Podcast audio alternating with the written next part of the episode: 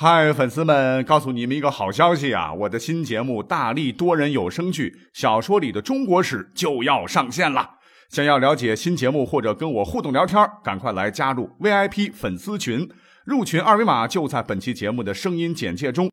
你也可以添加我的小号，拼音大历史加三零三 D A L I S H I 三零三，然后拉您入群，我在那儿等你。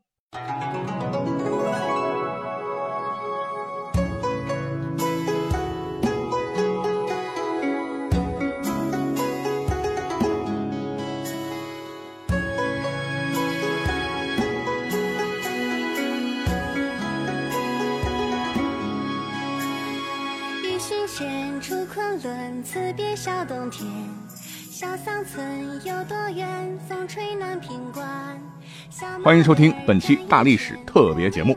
熟悉我们这个节目的朋友应该知道哈，我们的节目当中时不时的会穿插一些传统文化的内容。可是，在大家的固有印象当中，一说到传统文化啊，什么非物质文化遗产什么的啊，我们第一个反应那就是看书、听故事、听故事、看书啊。书的内容啊，都是无比艰辛呐啊！这故事听的都直按太阳穴啊，这手不停的在抠自己的头皮。所谓是学海无涯苦作舟啊啊！其实告诉各位，千万啊，在了解传统文化的时候，别被高大上的名字吓着。要了解传统文化，啊，体会传统文化，其实方式是很灵活的啊。比方说我啊，就特别喜欢传统文化当中的守望相助啊。喜欢传统文化当中的山水建筑啊，喜欢传统文化的诗词歌赋啊，不一而足啊。所谓是横看成岭侧成峰，远近高低各不同。不识庐山真面目，只缘身在此山中。那看山如此，其实告诉各位啊，感受传统文化也是如此啊。别看我刚才说的项目多，那除了看书苦读去了解传统文化的这种笨方法，哎，我倒觉得啊，可以根据传统文化演绎而来的。手游啊，各位都有手机吧？啊，方寸之间，在手指间滑动，我相信也一定能够带给你浓浓的国风底蕴。这是我的切身感受啊，因为我比较宅啊，工作闲暇的时候也会玩一玩。那我之前说过，我比较喜欢怀旧啊，比较喜欢传统的东西啊。即使，呃，玩游戏啊，我也特别要讲究民族风满满的 style 啊。那我玩的这个寻仙手游版。呃，真的是非常合我的胃口，无论是里面的花娇柳媚，哎，或者是豪迈大气，哎，或者是跌宕起伏的这种剧情设计，还是游戏当中的青砖灰瓦、雕梁画栋、小桥流水的浓郁山水画，还是通过游戏场景啊，让我们能够看到。从陶艺手工到刺绣作品，再到皮影戏、口技表演等等，甚至我们从中还能找到拜神祈福的这种中国特色民俗文化，哎，等等这些吧，都能让咱们玩家在游戏和现实的不断碰撞中，渐渐的对这种充满纯正中国味儿的画风是欲罢不能。哎，不过话说啊，这款手游。真的蛮有趣啊！首先就我还是觉得这个人物造型蛮有个性啊，因为我可以根据啊自己中意的这个形象和角色进行选择，外表很搞笑，表情很丰富啊，所以寻仙手游，哎，我个人还是比较喜欢里边这个控火法师那样一个形象，哎，就是一个可爱的小童子，胖的好可爱哈，胖嘟嘟的啊，生气时也很可爱啊，然后大红肚兜啊，喜欢捣蛋和闯祸，呃，有点让像《西游记》里的这个红孩儿啊。仙宝葫芦聚灵兽，乾坤凝练化神火啊！远程法师单体控制输出，诶，挺像现实中的我的这种个性。而且呢，玩这个群仙啊手游的时候，呃，老是让我觉得哈，有一种，呃，自己回到童年看动画片的感觉。那些水墨山水画画的真是太棒了啊！呃，怎么说呢？这些记忆中的经典神话人物啊，好像又在我脑海当中复活了，让我异常亲切啊。比如说那个时候的哪吒闹海啦、天书啦啊、大闹天宫啊啊等等，就唤起了啊我的很多的想象啊。因为从小我就在想，哎，你说如果有一天哈，天上飘来一朵祥云，然后上面站个老神仙，哎，告诉我怎么修炼用功啊，可以给我多少多少经验或者属性点。哎，那该多好啊！啊，我那时候小的时候老做这样的白日梦，那不是跟中五百万双色球一样开心呐？在现实生活中，或者是啊，当我被一些坏孩子欺负围攻的时候啊，我就当时特别幻想有一个骑着青牛的道士，然后大叫一声：“我来助你一臂之力！”啊，把他们都打跑。所以呢，现在一想到儿时的一些想象吧，就觉得蛮感动啊。毕竟这也是一种情怀嘛。所以说，也不知道各位是不是呃从小啊跟我一样哈。有一种喜欢修仙的梦想啊，梦想自个儿有一天也能够脚踏七彩祥云，手持强力法宝，对峙众妖，尽显仙意豪情。啊，如果有的话，那咱们就同道中人了啊。我们不妨啊来进入寻仙手游当中，一起来小桑村开始寻仙之路吧。那告诉大家哈，不论你选择了天君，还是里面和我一样喜欢控火，还是最终选择了掌电等六大职业中的任何一个职业。我们啊，就注定跟禅教的十二金仙会结下不解之缘，啊，从此走上与通天教势不两立、匡扶人间正道的抗争之路，啊，对，也就是说，我们在游戏世界的生活和学习工作，已经被深深的打上了禅教的烙印。啊，您不知道什么是禅教，啊，我们的敌人通天教也不知道是怎么回事哼，不要着急啊，听我慢慢。跟你说，那电视剧啊，《封神演义》大家都看过哈。姜子牙协助周武王讨伐暴君纣王，以周代商的故事啊，非常精彩啊。其实历史上啊，武王伐纣呢，这事儿是真的哈，大约发生在公元前一零四六年啊，一千多年前。那根据西周出土的厉鬼的铭文记载啊，鬼就是圆口啊双耳的一种礼器了啊，说。武王征商，为甲子昭，遂鼎克荤素有商，就是武王伐纣的时候，一夜之间就将商灭亡了啊，可谓是民心所向，天命所为。当然了，《封神演义》毕竟是神话小说嘛，你得写的故事曲折一些，离奇一些哈。其实呢，咱们游戏当中啊，仙侠鬼怪打斗啊，其实都融合了《封神演义》的很多很多的内容元素和影子。那其实表面上看啊。这个《封神演义》讲的是武王伐纣，其实熟悉这部剧的朋友都应该了解啊。其实《封神演义》里边主要说的了，就是昆仑山元始天尊为代表的姜子牙等众弟子云集的禅教，与东海蓬莱岛为代表的通天教主一派斗智斗勇斗法宝啊，破阵斩将封神的故事。哎，你比方说啊，这个《封神演义》里边有很多法术的介绍啊，什么腾云驾雾了、呼风唤雨了、夹山超海啊，哎，这些仙法真的让我们从小就是浮想联翩。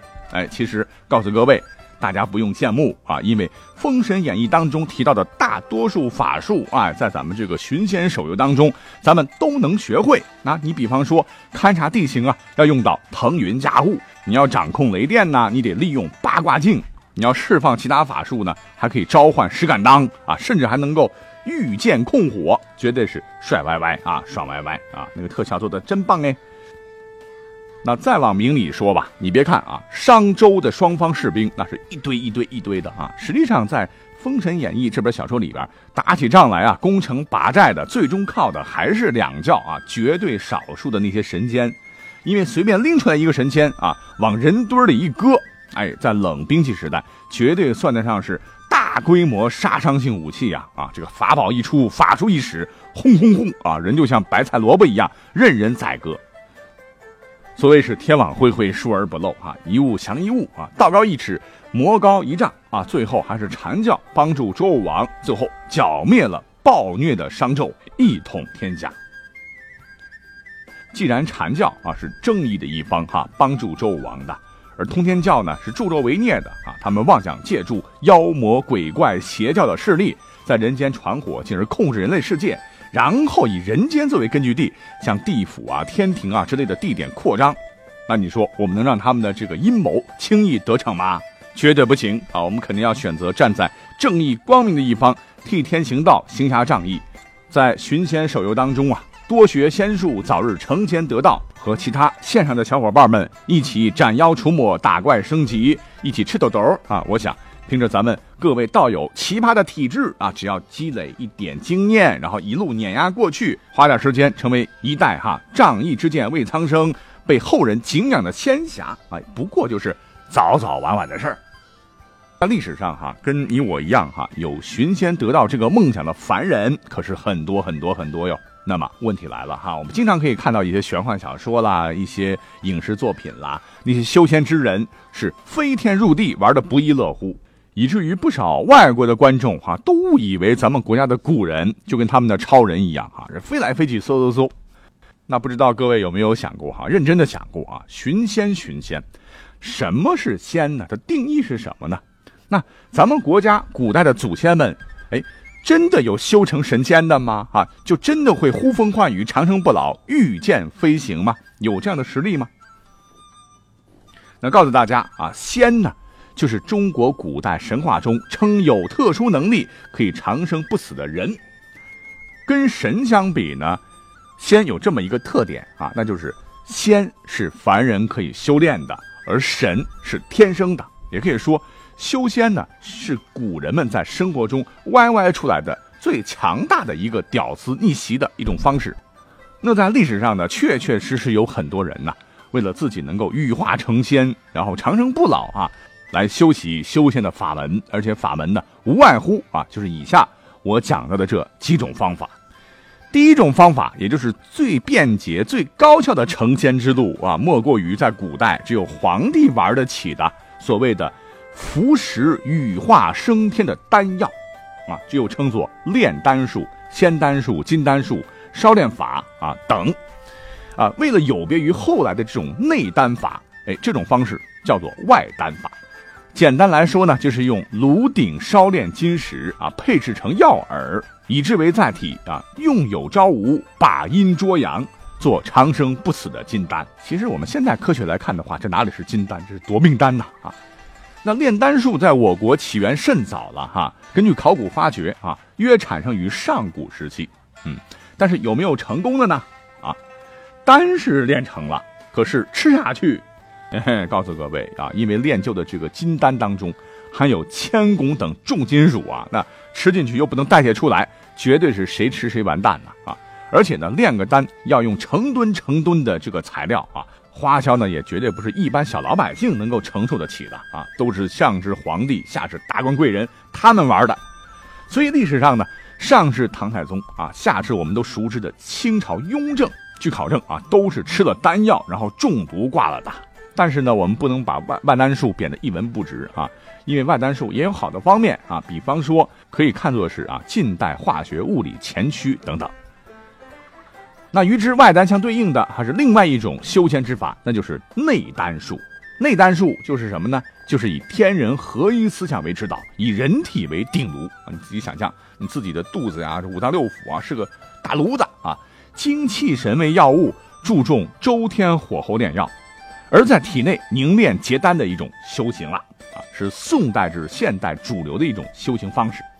通过练功打坐、静坐观想来吸纳灵气啊，主张内炼成丹，外用成法。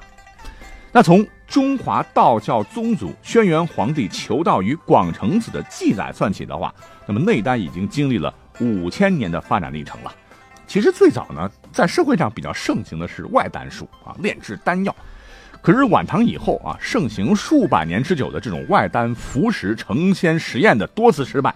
那皇帝都吃死了啊！以及服气一类炼养术的深化发展啊，内丹就开始盛行了啊，也可以看作是一种传统的炼养方术之势啊。虽然说啊，它不能够万寿无疆，但是呢，绝对可以延年益寿。比方说我们现在经常是强身健体用的五禽术啊，其实都是来自于内丹之法。那除了刚才介绍的两种啊修仙之法，那修仙还有一种方法，非常简单。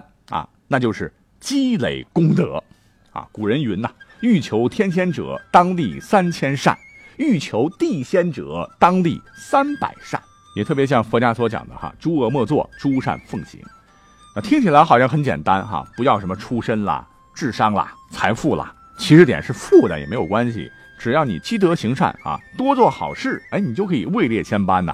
这也是一种普通人最简单的修仙途径了。可是啊，这方法特别有难点啊！学雷锋做好事是没有问题的，难就难在哈，它没有一个考核标准啊。你比方说，你要做多大的善事啊，积累多少的行善值，你就可以成仙了呢？啊，做了多少坏事就会被扣分呢？标准是不清楚的啊。但是呢，有一点可以肯定啊，就是大家在平时啊，多扶扶老人家过马路啊，或者是多哄哄小姑娘什么的啊，也算是行善事。因为说不定你扶的老太太就是你未来的丈母娘啊。那说的这么多啊，滚滚红尘太危险呐，所谓是近朱者赤啊，近墨者黑。那最好呢，修仙之人还得要远离尘嚣之外啊，找一座大山，然后凿个洞窝里面，大坐静思，吸天地之精华。在山洞里打坐，不是各位想的哈，然后眼睛一闭就呼呼呼睡过去了。你是要在打坐当中静思人生是什么哈，世界的本源是什么啊？什么是哥德巴赫猜想？什么是广义相对论？那最终啊，能不能成仙我不知道啊，肯定是是接不了地气了。那说到现在啊，我们要马上回答刚才的一个问题，那就是，在古代啊，真的有人得道成仙啊，是会呼风唤雨、力大无穷、长生不老、御剑飞行吗？那告诉大家，我是没有见过，而且历史正史当中也没有记载过，可能是直到现在还没有人成功。但是告诉大家，在寻仙手游当中，哎，你就可以马上做得到啊，一圆我们儿时的梦想。那既然是游戏了啊，游戏当中呢，嗯，肯定也要设计一些大神了啊，也是很有讲头啊。我要结合着历史跟大家说说啊，比方说我们很熟悉的哈，中国民间传说当中能打鬼驱除邪祟的神仙钟馗大叔啊，那在这个游戏当中也是一个非常重要的一个 NPC。那钟馗的来历呢，历史上真是五花八门哈，有的说是从仙古门神神荼演变而来的。还有的说呢，是从一种啊驱邪的法器钟馗同音演变的，形状跟金刚杵差不多。那其中呢，还有一个非常有意思的一个说法了哈，我觉得今天可以跟大家分享一下，那就是说钟馗其实是后羿的转世。后羿是谁呢？就是嫦娥的前夫射日的那位英雄转化而来的。根据一本古书啊，《淮南子》记载啊，说当时射死天地九个太阳啊，只留下一个挂在天上的后羿，最终呢是被徒弟叫庞蒙所害死的，啊，因为庞蒙学射于羿，尽羿之道，思天下为羿圣己，于是杀羿。也就是说，他原本就是后羿的徒弟，可这个徒弟心术不正啊。因为自个儿早就学会了后羿的这些功夫了，可是只能做千年老二，因为前头还有他师傅后羿排第一。于是呢，这个庞蒙啊，有一天就拿这个弓箭射死了后羿。可是后羿呢，那也是一代神人啊，死不瞑目啊，最终呢成了统领万鬼的宗部神啊，专门惩治魑魅魍魉啊，这也就是呃驱鬼钟馗的雏形了。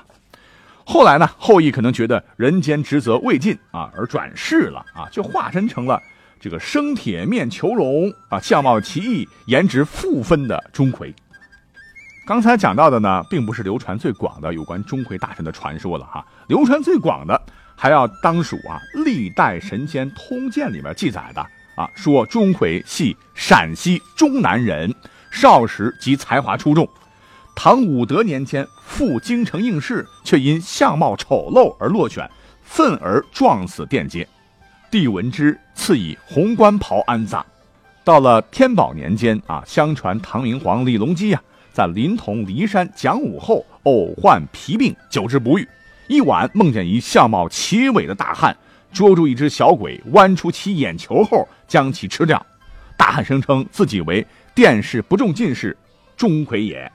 皇帝梦醒啊，即刻病愈，于是呢，命令当时的大画家吴道子将梦中钟馗捉鬼的情景做成一幅画，悬于宫中，以辟邪镇妖。哎，这就是钟馗打鬼镇宅的由来。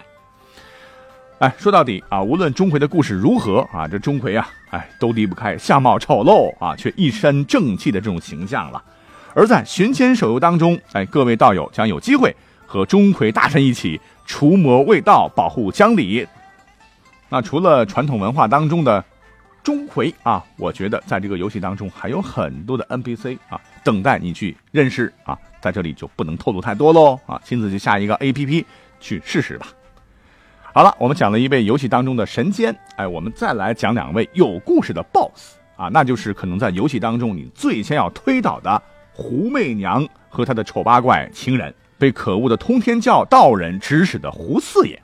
原本呢，咱们出生的小仓村啊，是一个非常安静的小村庄啊，绿水青山啊，小桥流水人家，就是被狐媚娘这狐狸精，然后采阴不阳，霍霍的是不得安生啊！哈，采阴不阳啊，这个男人们可受苦了。那刚才讲到了哈，黄四爷他的情人又是谁呢？啊，也是一只得道的妖精，是黄鼠狼变的。因为在古代呢，科学不昌明哈，民间老百姓喜欢供奉五大家仙啊，又叫做五显财神啊，分别是指什么呢？狐仙就是狐狸，黄仙黄鼠狼，白仙刺猬，柳仙蛇和灰仙老鼠啊，简称是狐黄白柳灰。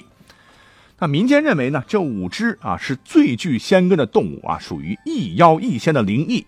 可是成仙得道之后呢，却难以彻底去除动物的凶性。比方说呢，哈。你供着他的话，一直得供着啊，要不然的话就得罪他们了啊，他们很容易翻脸，会搞事情啊。所以民间所说的啊，请神容易送神难啊，说的就是五大仙。那狐我们都清楚啊，在中国传统的文化当中，一直是一个亦正亦邪的故事啊和形象。根据唐代的小说集啊《朝野千载》说呀，说唐初以来，百姓多是狐。狐妖多变为美女，以勾引壮丁或少女。嗯，变美女勾引少女，难道是拉拉？啊，要说游戏中的这狐媚娘啊，很久很久以前呢，啊，也是一只清心寡欲的修仙狐狸啊。直到有一天呢，黄四爷是霸道的闯入了他的生活。总之吧，这个狐媚娘是爱上了啊黄四爷。嗯，可惜呢，不是两情相悦，比翼双飞啊。这黄四爷在现实生活当中啊，是个三妻四妾的风流种，所以胡媚娘呢，只能以情人的身份和黄四爷的交往啊，当小三儿啊。那为了争宠呢，他是堕入魔道啊，和心狠手辣、毫无怜悯之心、贪图美色的，甚至被家里人赶出家门的黄四爷啊，一起组成了一对跨物种的 CP 啊，一起来危害浙江宁海县地界的老百姓。那有妖媚作祟怎么办呢？勇敢的骚年们啊，赶紧抄起家伙去干他们吧！加入到纯正中国味，指尖寻仙原来，仗剑江湖为苍生啊！在寻仙手游中，勇敢的去创造属于自己的奇迹吧！前面我们讲述了很多传统文化的故事，也讲到了传统文化故事在新时代下与游戏之间的联系。如果您对游戏与文化的跨界合作话题感兴趣的话，可以在八月四号晚上七点半。搜索“寻仙手游”，进入官网可以观看“民间有高手，文化在寻仙”直播活动，看中国非遗传人与歌唱表演艺术家龚琳娜、相声戏曲演员李林、知名主持人朱桢如何以 “Yes or No” 的综艺感形式碰撞出新的火花。我们下期再会。